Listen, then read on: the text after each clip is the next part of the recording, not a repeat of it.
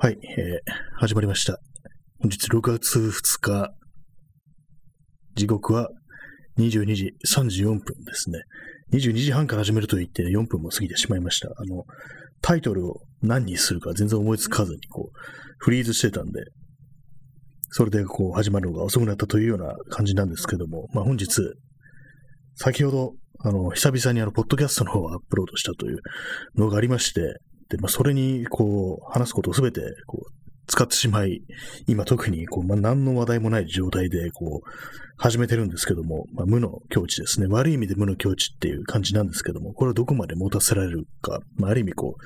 一つのチャレンジかなという感じで、こう、スタートしているところなんですけども、皆様はいかがお過ごしでしょうか。まあ、大体ね、あの、喋ることなくなったら皆様いかがお過ごしでしょうかなんていうことを結構言いがちなんですけども、対応してしまいますね、やっぱりね、こう、あまり良くないと思いつつ、こう、やっぱりあんま中身のない、ただこう、すいません、座り直しますね。中身のない、ただね、持たせるだけの、こうね、フレーズというのもなんかかなり虚しいものであるなというふうに思うんで、もうすべてのこう、トークが常にこう意味があるというような感じのね、放送でいきたいと思いますね。今のかかかなり無って感じだったんですけども、まあ、そんなところなんですよね。本日はなんかあれですね、あの、晴れてるんですけども、なんか妙にちょっと湿度が高いような気がします。私だけですかね。あとですね、あのーさっき、さっきでもないんですけども、何時間も前ですけども、あの、髪の毛のあの、サイドですね、サイドの部分ですね。そこがもう割と伸びてきたんで、あの、トリマーっていうんですかね、ヒゲトリマーみたいなやつ、バリカンみたいなやつですね。まあ、結構私はいろいろ使えるやつを持ってるんですけども、マルチカッター的なやつ持ってるんですけども、それでこう、若干削りました。削りましたって何だって話ですけど、借りました。サイドの髪を。そしたらこう、その T シャツの着てる服のね、こう、首周りに、その、刈られた短い毛がこう、混入して、こう、チクチクしてるっていう状態で今やっております。わしさん拍手ありがとうございます。ねそんな感じでこう、何もね、何も話すことないっていう状態から始めて今、さっき髪の毛を切りましたみたいな、なんか小学生みたいな感じでね、感想みたいな、一日これ何をしましたって言ってるような感じ始めてるんですけども、あの、子供の頃、あの、日記とか、あの、夏休み書かされるというのがあって、やっぱりその時も何も書くことないな、みたいなことを考えてたような気がしますね。この作、まあ、前も話しましたけども、これはもう山城心臓ぐらいですね。もう3回目ぐらいの話題なんですけども、あの、作文ってものがすごい苦手で、まあ、読書感想文とかいろいろやらせますけれども、子供の時は。それ以外にもなんかもう全ての作文というものがすごく苦手で、全然書けなくって、なんか原稿用紙とか、あの、小学校の机の中の、なんていうんですかね、あの引き出しとも言えないですけども、下のね、あの、なんか、突っ込んだとこですね、教教科書とかノートとかを。あそこになんかね、くしゃくしゃのまま突っ込んでごまかしてたような気がするんですけども、まあ、要は提出してなかったっていう感じのね、人生でしたね。なんか自分に言いたいことないなみたいなのが結構ね、その頃からあったりして、まあ今でもそうなんですけども、やっぱりこう自分の思っているということを文章にして表すというのは結構難しいタイプの人間なのかなっていうね、まあそんなことがありますね。文章っていうのは喋りと比べて確実に難しいと思うんですけども、まあ世の中の人は割にこう喋るよりも文章の方が得意だっていう人の方が多い気がします。まあ特にインターネットにおいてはそうなのかもしれないですね。だ結構長文とかを見ると、よくこんなに言いたいことあるなって思うんですけども、毎日1時間喋ってた私というのもかなり頭おかしいのかなというふうに思いますね。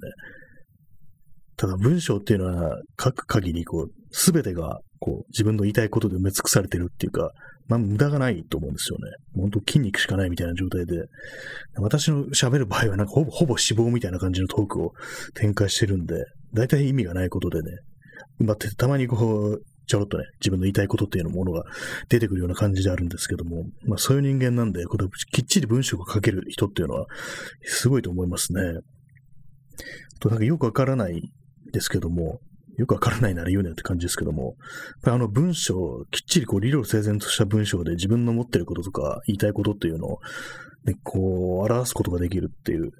人はなんか割にこう、ね、まあ、性別でこう区切るのもあれですけども、なんか女性の方が多いような気がしますね。結構ね、その長文というか、まあ、ツイッターとかでも、まあ、140の宣言ありますけども、言えてないですね。140字の制限ありますけれども、あれをね、なんかこう、リプライの形で、ツリーの形で繋げて、こう、自分の言いたいことを、こう、ダーッと言っていくなんていうことをやってるのは、割に女性の方が多い気がして、ね、翻ってね、自分とかなんか本当泣き声みたいなね、ツイートしかしてないんですけどもね、ピッピッとかね、なんかそんなようなね、お前鳥かみたいなそういうことしか言えてないんですけども、どうなんですかね。やっぱりその辺はなんか男の方がこう自分の状態というものを言葉にして表すということが難しいのかななんていうふうに思いますね。まあそんな感じで、贅肉だらけの、ね、トークで本日もお送りしてるんですけども、もうすでに6分経過したというところで、やっぱりこの30分って結構短いような気がしますね。まあ、さっき、ポッドキャストではあの25分ぐらいですかね、こう喋ったんですけども、なんかこのライブでこう喋ってると、妙に時間が経つの早く感じるっていうようなのはあるような気がしますね。あんまりこう、それこそ中身のない、こう、あれなんですよね。贅肉だらけの放送という喋りっていう、あれなんで、だからまあ、まあ、ライブの MC みたいなもんだと思ってください。あの、ライブの MC といえば、今思い出したんですけども、かなりね、衝撃的な MC というのは、これはあの、プロのライブではなくて、本当にアマチュアのバンド、しかも結構そのキャリアの浅いっていうか、最近バンド始めたましたみたいな感じの人たちがこうやる会、会じゃないや、ライブですね。まあ、それあの、まあ、自分のこう、ね、知り合いがやってるの、友人がやってるの、か大昔ですけども、本当に、若い子、その高校生ぐらいの時なんですけども、もうその時の話で、まあ、行ったんですけども、で、まあ、あの、何バンドが出て、で、私の知らないバンドが出てきたんですよ。私は、ね、私の知り合いではないバンドが出てきて、で、まあ、やっぱりこう、初心者っていうか、まあそんな、ひも、初めてから日も浅い人たちなんで、そんなにまあ盛り上がるわけではないんですよね。まあ、まあ、浸透してるか、浸透してるというか、まあ、あんまり動かない感じであったんですけども、そこであの、まあ、そのバンドのギターの人が、まあ、本当にまあ、年の頃ね、本当に出したね、こう、同じ高校生ぐらいっていうような、そのくらい言ってても、まあ、二十歳前後みたいなぐらいのね、だからまあ、本当に若い、若いね、青い獅子ですよね。若いし、若獅子ですよね。まあそういうね、感じだったんですけども、まあ、その人はね、こう、ちょっと盛り上がらなすぎじゃないですかっていうふうに、ね、観客に向かってね、こう言ったっていうことをね、すごい強烈に覚えてて、確かに盛り上がってないんだだけど、なんか、今怒られてんのかなみたいなね、そういうような気分になったことがありますね。結構ね、向こうさんとしては必死なんでしょうというね、感じ、向けもショックを受けたのかもしれないですね。そういうことを言ってしまうぐらい、ね。結構煽るって感じよりはなんかね、今度、ちょっとなんとかしてくれよみたいな、そういうニュアンスってものがね、そこには含まれてたような気がしますね。ちょっと皆さん盛り上がらなすぎじゃないですかっていうね、そういうこと言われる方もかなり厳しいし、言う方もね、かなりきついんだろうっていうのがあってね、なんか誰も、ルーズルーズの関係みたいなのがあのライブハウスで出来上がってたな、というふうに思ったりしますね。その後どうなったんでしょうか。もうなんていうバンドだったのかわからないですけども、まあいいんですけどもね、まあそんなに始めた時のばっかりなんて、始めたばっかりの時なんてね、もう何でもありますからね。まあでも私もそんなライブなんてやったことないんで、その気持ちというものがあんまわからないんですけども、まあ私もそういう、これ今、今でこそね、こういうふうにこう、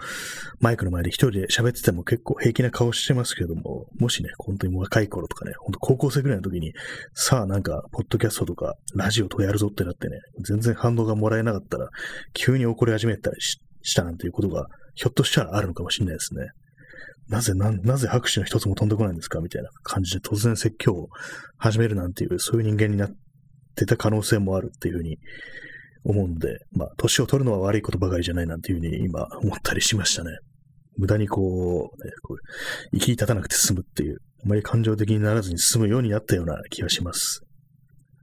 確かになんか本当に何でもいいやっていうような感じっていうのは非常にありますね。こう、年を重ねるにして、どんなにね、結構その、まあ、こういうようなポッドキャストは何だろうっていうのは昨今、特にこのコロナ禍においていろいろやる人が増えてっていう感じなんですけども、なんかそういうのを、素人がなんか素人のまま何かやるということが非常にまあ、そういう空気できてきたのがなんかすごく素晴らしいみたいなことをあの、ツイッターで言ってる人がいて、まあそれをすごく共感できたんですけども、なんか本当に、その後説にかかわらず、ただやってるっていうだけで、なんか、いいなっていうような、そういうような気分に、私はこうなってますね、ここも何年も。何でもいいっていう。ただ、ね、もう、生きていてくれただけでいいみたいな、なんかそんなぐらいのレベルですね。なんだそれって感じですけども、今の生きていてくれただけでっていうのは、あの、北斗の剣に出てくるセリフで、また古い例えですね、これも。あの、まあ、主人公のね、まあ、ケンシロウというね、男はものすごく強いんですけども、まあ、強い、強いとかいうのは主人公だから当たり前なんですけども、まあ、その、まあ、ライバル的なね、そう、ね、悪役にこうさらわれた恋人を探してこう、ね、旅をしてるんですけども、それをついに見つけて、見つけるんですけども、でも自分のことを忘れてるっていうね、お前のことなど、ね、こいつは忘れたぞみたいな、その悪役から言われるんですけども、そこでずーっと涙を流して、忘れてもいい。生きていてくれただけでっていうふうに言うシーンがあって、たまに思い出しますね。まあ、全然こうニュアンス違うんですけども、生きていてくれただけっていうね、まあ、この放送を聞いてる皆さんも別にね、何がどうこうっていうんじゃなくて、ただ生きていてくれるだけでいいっていう、そのぐらいのレベルに達してますね。まあ頭おかしくなってるっていうのはそういうことなんですけども、まあ、そんな感じ、頭かんおかしい感じの放送をこう11分25秒続けてるんですけども、頭おかしいっていう表現もどうなんですかね。結構なんかこう、あまり言うべきではないみたいな、ね、そんな表現なのかもしれないななんていうふうに言いますけども、まあ、昨今なんかインターネットのミームとしてはなんか、略してあたおかみたいな感じで言われてる、知ってますね。頭おかしい略してあたおかっていうのをひらがな4文字っていうふうになってますけども、割になんか頭おかしいということを言ってしまいがちなんですけどもね、今自分に向けたからいいとして、なんか気軽にそういうことを言うのも、あれなのかななんていうふうに思ったりすることはあります。まあ、そんな感じの放送なんですけども、まあ、たまにね、こう、ヒットミスっていうことなんで、そういう、まあ、人間そういうもんだという感じで、自分だけは甘く見てもらいたいという、まあ、そんな風に考えております。まあ、ヒットミスっていうとあれですね、なんか、ジョン・レノンのこともね、なんか私はそんな風に捉えてるんですけども、結構まあなんか変なところに行ったりもするけど、すごく、良かったりするっていう、はい、適当なこと言いましたね。まあ、すべてのなんかまあ芸術家に対してね、そんなことは思いますね。だからまあ、たまにおかしなこと言っても、即座にこうね、スパッと、あかんわってなるより、少しちょっとね、剣の姿勢でいくかっていうような感じなんですけども、ただあの、ブランキー・ジェット・シティのね、ボーカルの人、浅井健一という人、だいぶ前にあの、まあ、維新を支持してるっていうようなね、あの、大阪のですね、あれを支持してるっていうようなことを言ってて、で、まあ、つい先日のなんかラジオ番組では、こう、あれですね、なんか、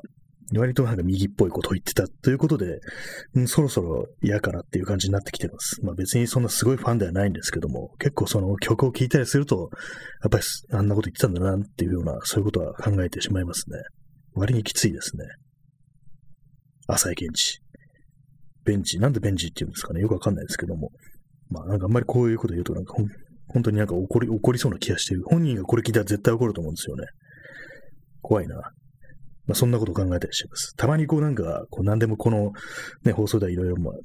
死なないかなっていうね、政府与党の人間全員死なないかななんていうようなこと言ってるんですけども、たまにこうね、こう、突撃されたらどうしようなんていうふうに思ったりしますね。突撃隊がこう来たらどうしようっていう、親衛隊とかね、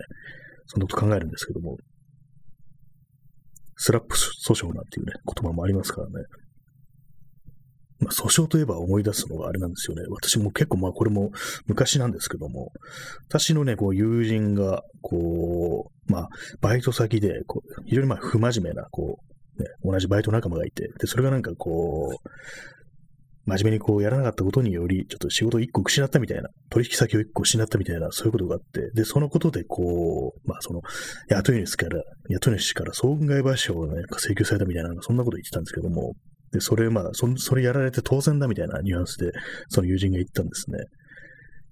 ね、それ、まあ、雇い主が労働者をね、その仕事上のあれに態度によってこう、ね、訴える的なことなんですけども、まあ、それ自分からしたらそんなふざけるなっていうね、そんなもん雇ったてめえらの責任だろっていうね、感じなんですけども、それをまあ、その同じ労働者であるね、友人がこう、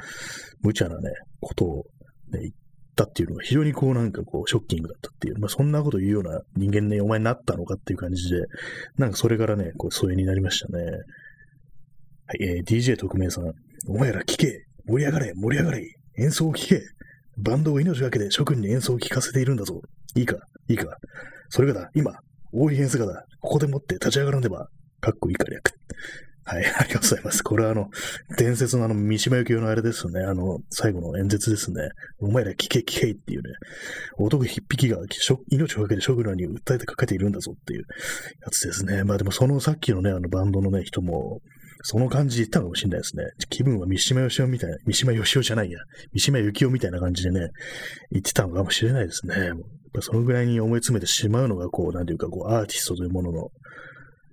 なんていうかね、こう、特徴なのかなって思いますけども、思い込みが強いというのも、そういうね、クリエイターにとってはかなりいい方向に働くっていうこともあるかもしれないですけども、ちょっとね、その切腹とかされてしまうとどうなんだろうっていう気がしますね。オーディエンスがだ。ここでもって立ち上がらねばってね、オーディエンスに立ち上がることっていう。まあ確かにね、着着座してこうライブとか聞いてたかもしれないんで、そういうこともあるかもしれないですね。結構あの音楽とかそういうもの、まあ何でもそうクリエイティブなことですね。芸術活動をね、やるに従って結構その生きりっていうんですかね、そういうものがかなりこう密接な関係にあるというか、すごいね、なんかこう、武勇伝的なものがかなりそうバンド画像っていうのは近いと思うんですけども、私自身もなんかそういうものがね、なんかに対する憧れみたいなものってない、なかったとはね、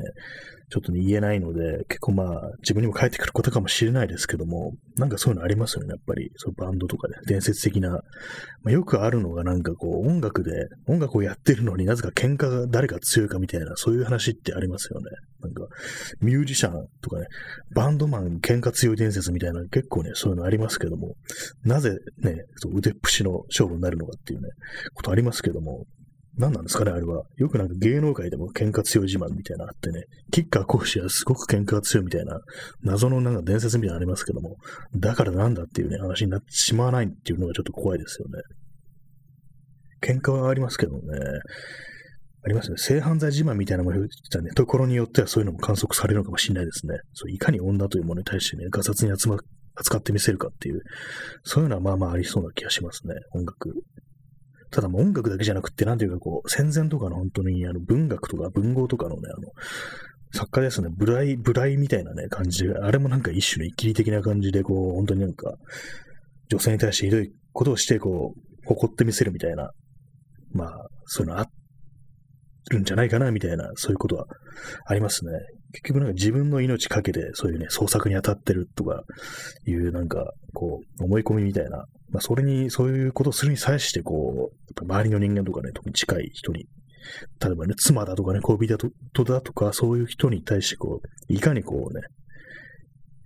まあ、足毛にしてみせるかみたいな、そんなようなね、ことは結構あるんじゃないかな、というふうに思いますね。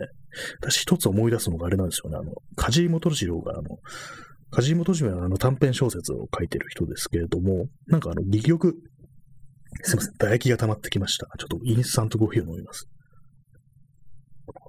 あの、戯曲をなんか2編ぐらい書いてて、その中であのー、あれなんですよ。まあ、売れない画家、かつね、あの、結核でね、結構体も蝕まれてるっていうような画家がいて、で、まあ、それがですね、あの、まあ、それが妻であるね、女性が、こう、心配するんですけども、うるさいみたいな感じでね、こう、かなりひどいんですよね。だからまあ、画材とかをね、買うお金もあんまりないし、絵も売れないしっていう感じで、で、まあ、その妻であるね、女性がこう、私のね、知ってる人に対して、こう、いろいろ、こう、あなたの絵を買ってくれるというからね、それで売ればいいじゃないのって言ってもね、それなんであなたはそれを拒絶するのって言ったら、そのまあ、主人公であるその画家が、この、あいつが、俺の芸術というものが全く分かっていないって、そんな奴に俺の絵を売れるかみたいな感じで、こう、ひどいね、こう、扱いをするっていうのはあるんですけども、なんかその芸術家の、なんていうか、生きり、生きりって言っても、そのまあ、その場合は結構ね、結核で先が長くないという感じで、かなり深刻ではあるんですけども、ちょっと喋りすぎですかね。かなりもう、休みなくてね、喋ってますね、今日は。間が空くのが怖いっていうね、感じですね。これも生きりなんか、生きり配信者みたいな感じですね。生きりポッドキャスターですね。何でしたっけ？まあそういう感じで、そう、ひどいね、こう、扱いをするんですけども、割になんかね、そういうようなカルチャーというか、まあ、染みついた、なんかアティチュードみたいなのがあるんだっていうふうに思うんですよね、やっぱりこう。それがまあ、古くはね、画家だとか、あとは、サッカー、ミュージシャン、役者、まあ、全部ですよね。全部にありますよね。それだけです。それだけですね。急になんかトーンダウンするねって感じですけども、まあ、三島由紀夫、ね、三島由紀夫、切腹。三島由紀夫が、あの、何でしたっけ、あの、まあ、体を鍛えて、すごく、まあ、あの、体弱いのがコンプレックスだったから、ボディーブリアって、ボディブルってなんだ。ボディビルやって体を鍛えて、で、夢だったあの、みこしを担ぐっていうのをやってる写真があって、なんかそれの笑顔がすごくいいみたいなことをね、こう、つぶやいてる方がいたんで、まず確認してみたんですけども、確かになんか楽しそうにこう、やってるなっていう感じで、なんか後年切腹するようなね、人間が、なんかそういうふうに楽しくみこしを担いでるっていう、ね、写真が不思議だったんですけども、まあでも、あれですよね、みこしというものにみこし担いで祭りに参加するっていうのも、まあ、なんかこう、男らしさっていうものの、ね、に、こう、非常に捉えてるみたいな、そういうことだったりするのかなと思うんですけども、私は全然みこしなんか担ぎたくないですね。肩が痛いっていうね、肩が痛いって言ってね、多分叫んでしまうと思うんで、全然みこしは寒い、ね、こう、みこしは担ぎたくないですね。なんかこう、端っこの方とかね、結構、折れそうで怖いしっていうね、感じなんですけど、見てると。なんか結構繊細ですよね、あれ。作るの大変だろうな、なんていうふうに思うんですけどもね。ああいうなんか重いものを見てると、こう、バランス崩して倒れちゃった時に誰が責任取るんだろうっていう、そういうことをいつも考えちゃうんですよね。これぶっ壊したら誰がどうやるんだっていうね。自分がもしなんかこう、不手際でね、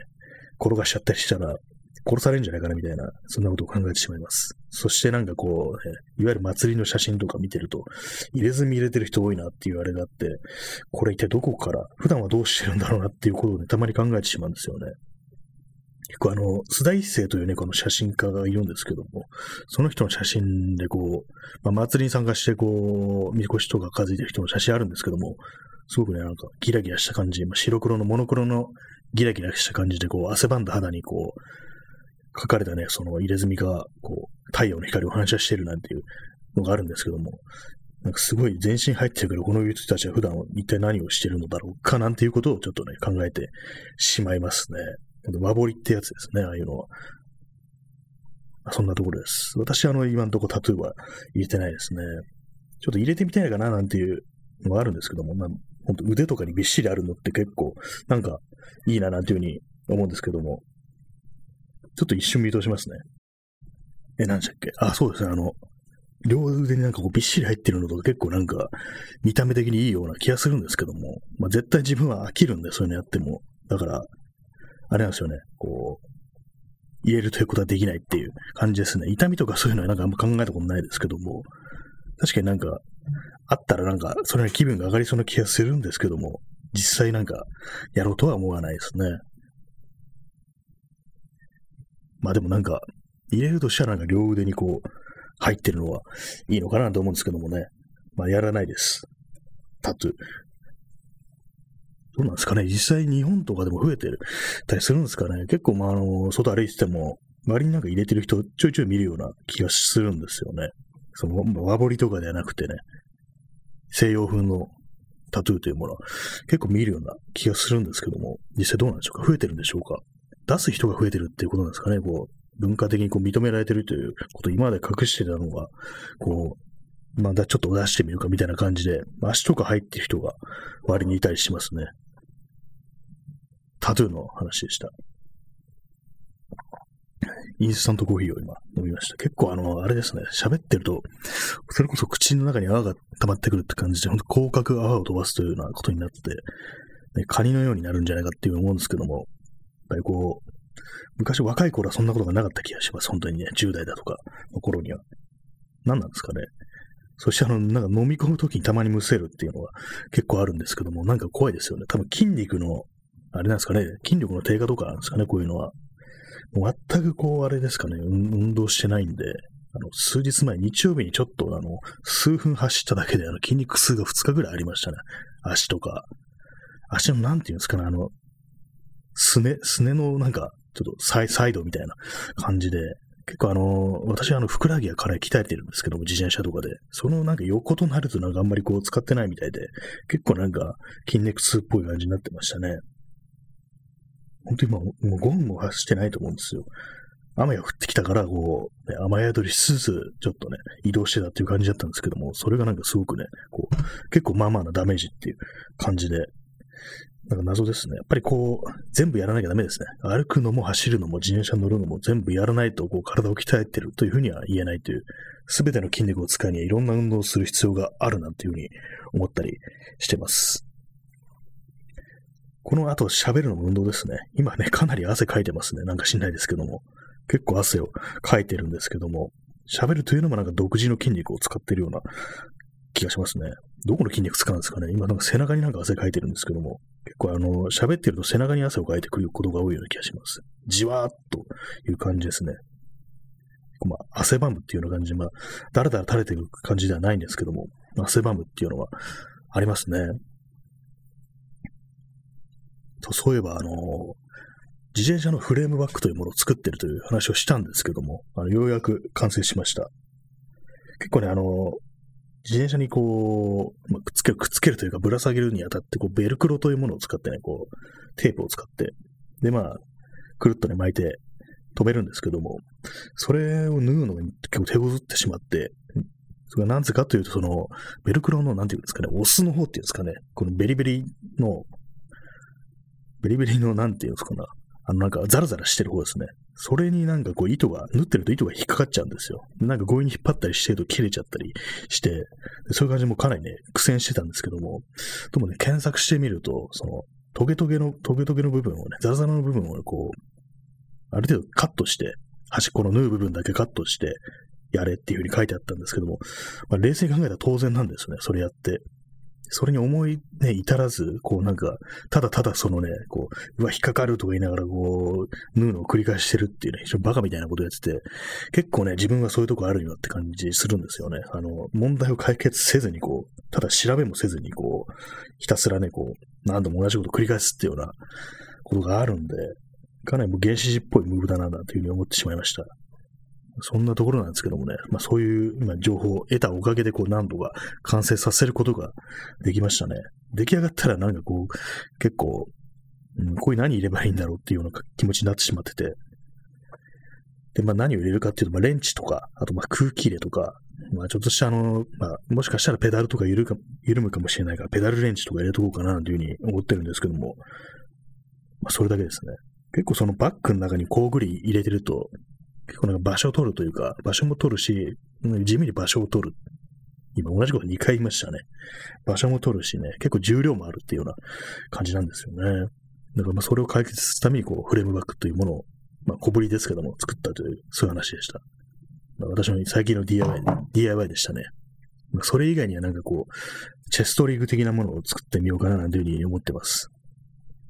結構あの、何ですかね、カメラ類のなんかこう、レンズキャップとかそういうものがね、こう、すぐにパッとね、